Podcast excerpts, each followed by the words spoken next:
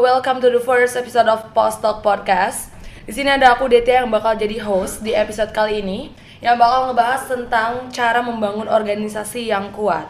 So buat kamu yang belum tahu Post Talk Podcast itu apa, jadi Post Talk Podcast adalah forum diskusi yang bakal ngebawain tema self improvement atau bisa dibilang juga pendidikan non formal yang langsung dari pakar-pakarnya nih. So yang jelas tema podcast kita bakal your mind with good and positive stuff. Dan di sini aku nggak sendiri aja karena aku udah dateng seseorang cewek cantik yang bisa dibilang jadi mentor kita nih hari ini ya. Ada Ama, halo Ama. Halo. Apa kabar nih? Ha- Alhamdulillah baik. Oh, baik ya.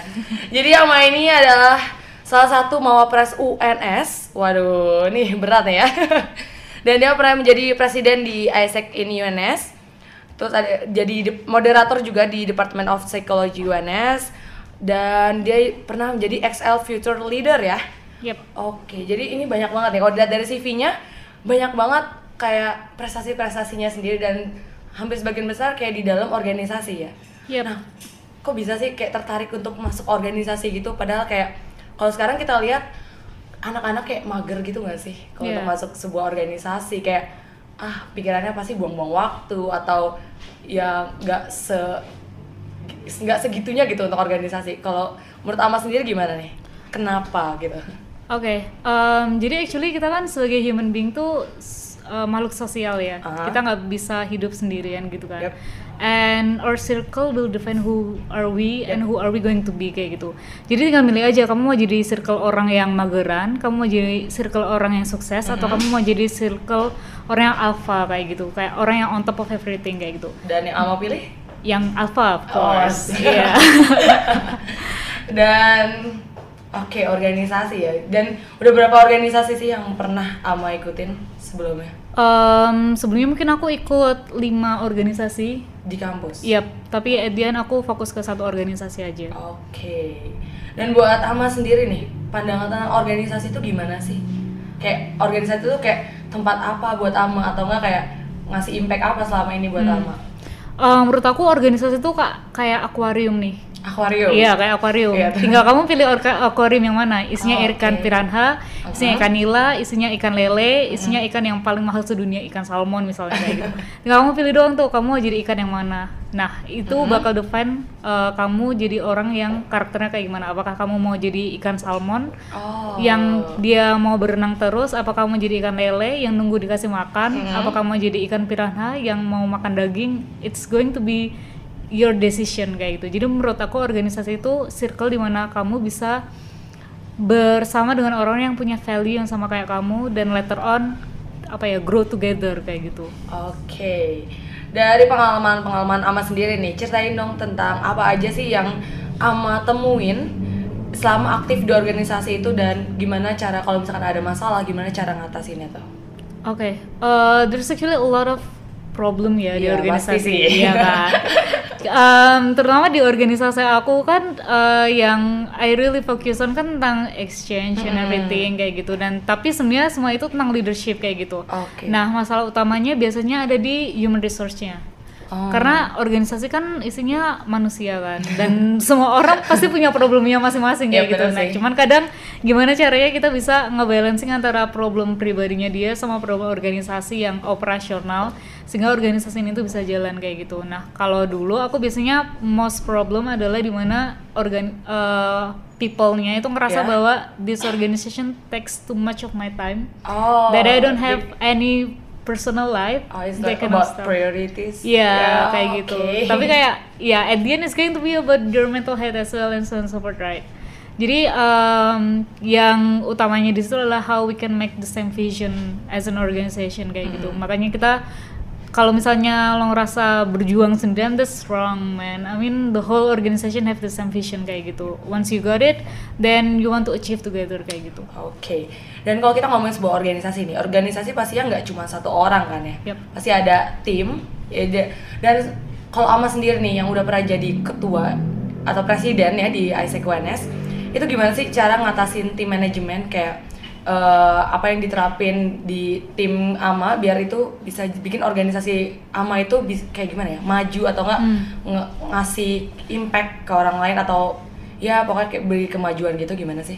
um, kalau di posisi aku yang sebagai presiden gitu it's going to be different saat kita menjadi Oh. vice president misalnya nih. Ah-ah. Karena kalau kita jadi presiden kita bakal punya timnya itu dua nih.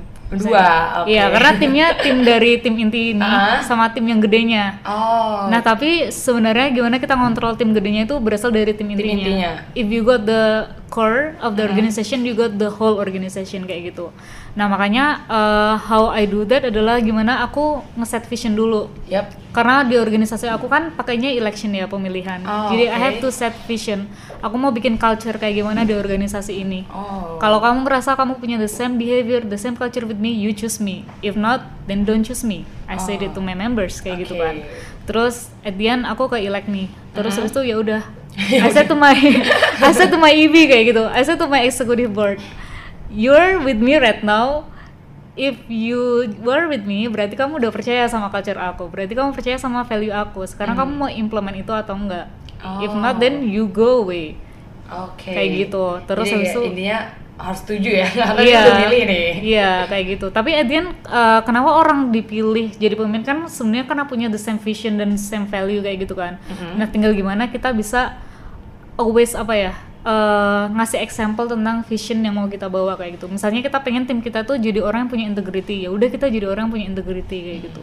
Karena mereka bakal ngeliat anjir presiden aja nggak punya integrity, why should I have the Oh, integrity iya. Jadi kayak gitu kayak kan. panutan juga ya. harus Iya, jadi kayak panutan. gitu.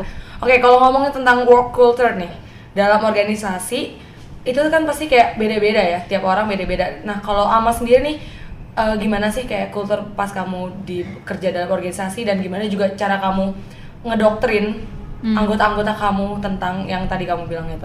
Um, kalau kamu maunya gimana dan kamu pengen mereka ngelakuin hal yang sama kayak gitu. Gimana sih cara ngedoktrinnya?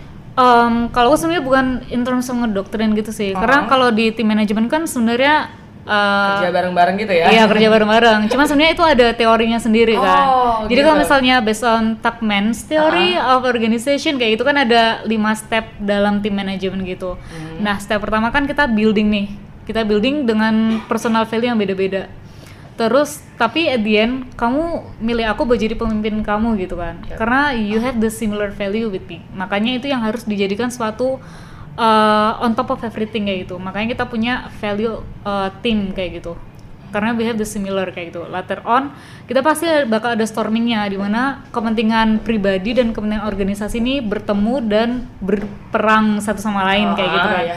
Nah di situ adalah gimana caranya kita bisa bikin uh, kita stick to the value that yang udah kita buat kayak gitu ke culture yang udah kita buat di awal kayak gitu. Kalau udah nanti kita bisa norming. Di norming ini kita bisa oke berarti kemarin masalahnya apa. Ah. Terus kita then balik ke culture ini. Berarti culture ini udah pas buat menyelesaikan masalahnya kayak gitu. Later on kita pasti bakal jalan ke culture itu terus. Makanya gimana caranya em, kalau misalnya kita in the position of leader kita harus bisa bikin tim ini itu tuh ada normingnya, ada stormingnya, Oh. dan ada segala macamnya. Ah. Kayak bahkan kalau kita harus mengadu domba nih satu sama lain. Aku pernah mengadu domba Oh, nih. tuh? Jadi uh, aku kan punya wakil ketua tuh di bawah aku tuh. Yap. Aku mengadu domba satu sama lain gitu. Biar simply point out aja. value kamu beda loh sama value dia. What's going to happen kayak gitu. Kalau misalnya in the professional world. Oke. Kalau dia orangnya mageran, kamu nggak bisa mageran terus gimana gitu. Ah, ah. Ya udah harus Dan storming akhirnya? kan. Harus Dan akhirnya? Nah, akhirnya bisa norming. Oh, akhirnya oke, aku kayak gini kalau kamu kayak gini kayak gitu oh, kan. Jadi ada kayak obrolan lu iya, ya? ada timbal baliknya end kayak Oke. gitu. Ya jadi kalau misalkan oh misalkan nih di satu organisasi yang Ama lagi pimpin ya, ada kayak seseorang atau enggak anggota AMA yang misalkan Ama lihat nih kinerjanya nggak bagus atau Hmm. enggak dia kurang berkualitas atau ya gitu. Cuman eh, gimana sih cara Ama untuk ngatasin itu? Apakah Ama kayak langsung nge-cut atau emang gimana ya? Ya kalau Ama sendiri gimana? Oke, kalau eh, di organisasi aku kan sebenarnya udah ada sebenarnya expectationnya apa tiap Oh, awal ah, bulan ah. kayak gitu kan. Jadi kita kasih expectation dulu di awal bulan, uh, what do I want from you, what do you want from me kayak Hmm. gitu kan. Terus habis itu dilihat tuh tengah bulan nanti uh, tengah bulan kita one on one. Jadi kayak checking out gitu, kayak checking gimana sih kamu progresnya selama ini. Kok Oh, kayak kayaknya evaluasi gitu iya, ya? evaluasi tengah lah ya.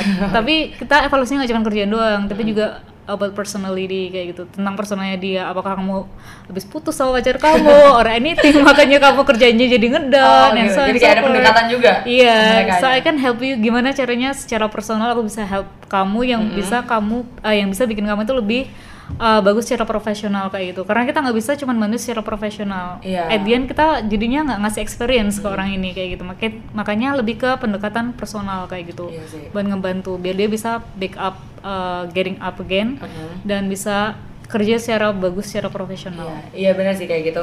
Cuman kayak di sini aku kayak pernah ngeliat satu kejadian kayak ketika se- ketua seorang ketua itu kayak melihat seseorang anaknya itu nggak berkualitas. Hmm. Dan apa yang dilakukan? Ngekat. Hmm. Dan kayak aku kayak wow, iya juga sih. Mungkin itu kayak ngasih efek jerah kali ya kayak ya udah kalau lo nggak bisa kerja bagus, kalau lo nggak bisa nurut ya sama gue kayak ya udah lo go away kayak gitu kan. Iya, iya. Cuman menurut aku ya gimana ya? Itu agak salah gak sih, Ma? Iya, at some Atau- point it can be red sih. Iya, aku kayak- juga pernah kayak jadi kalau di apa, apa pernah punya pengalaman kayak gitu? Oh pernah, Oh, aku pernah? pernah di member aku. Oh, oke. Iya, jadi waktu jadi vice president dulu aku ngekat member aku karena dia Oh. secara tiga bulan dia nggak bales aku at all. ya udah you either take it or leave it kayak gitu. Iya Tapi aku udah ngasih kayak surat kayak peringatan SP1, SP2, SP3 udah dikasih semua tuh. Oh. Dan dia nggak respon to that. Ya udah aku cut aja. Oke, dan nah kalau ngom- ngomongin soal suatu organisasi yang kuat nih, pertama unsur-unsur apa sih kayak apa ya syarat-syarat apa sih yang bisa bikin suatu organisasi itu dibilang organisasi yang kuat, solid dan sebagainya. Hmm, kalau menurut aku nih organisasi itu eh, akarnya ada tiga. Apa time, money, sama people.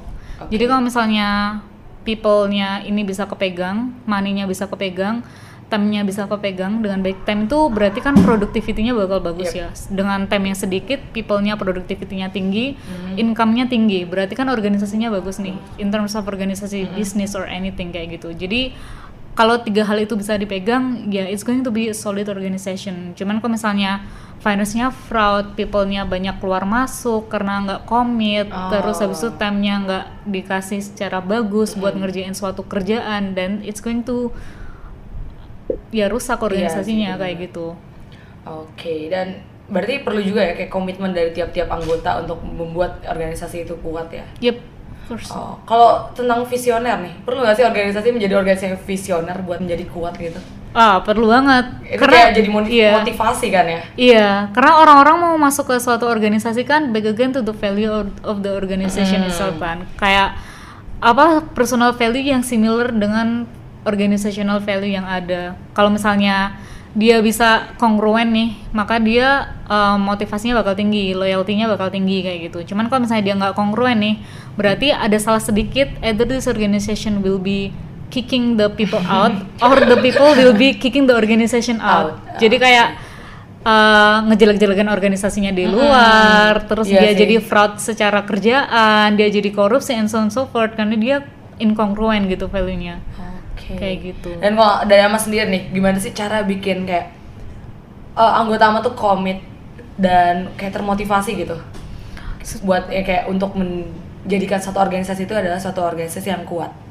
Uh, sebenarnya kalau loyalty itu Ya. kan banyak banget nih aspek dan faktornya kayak gitu kayak ada dari beban kerja, dari hubungan leader ke membernya, dari um, apa namanya engagementnya, gimana dia juga punya komitmen dari awal kayak gitu. Nah uh, sebenarnya itu kalau dari teori HR nih kita bisa ngeliat nih si orang ini apakah dia punya awalnya nih punya personal value yang sama nggak dengan organisasi Oke. kita ngerekrut orang-orang yang punya personal value yang sama. Kalau misalnya sama, kita lihat apakah dia punya vision yang sama dengan organisasinya. Mm-mm. Kalau dapat, apakah dia punya uh, behavior yang dipinginin sama organisasinya. Misalnya organisasinya pengen orang-orang yang suka challenge, ah. atau organisasinya pengen orang-orang yang agile kayak gitu kan. Terus habis itu kita tinggal ngasih nih job description yang sesuai sama Oh. itu. Kalau misalnya kita butuh orang-orang yang agile, Mm-mm. ya udah kita kasih uh, orang kayak the right people in the right place lah ya kayak gitu Ah, berarti kayak pinter-pinter ama juga ya untuk melihat kayak potensi seseorang itu ke mana nih. iya itu bisa dipelajari actually Jadi sekali lagi tipsnya apa tuh? Kalau bikin organisasi yang kuat apa aja tuh kira-kira? maintain your people Aha. ensuring your money Yap. and make your time worth Oke, thank you Ama buat sharingnya hari ini tentang My pleasure. Oke, ini wanita cantik satu ini anggun banget ya.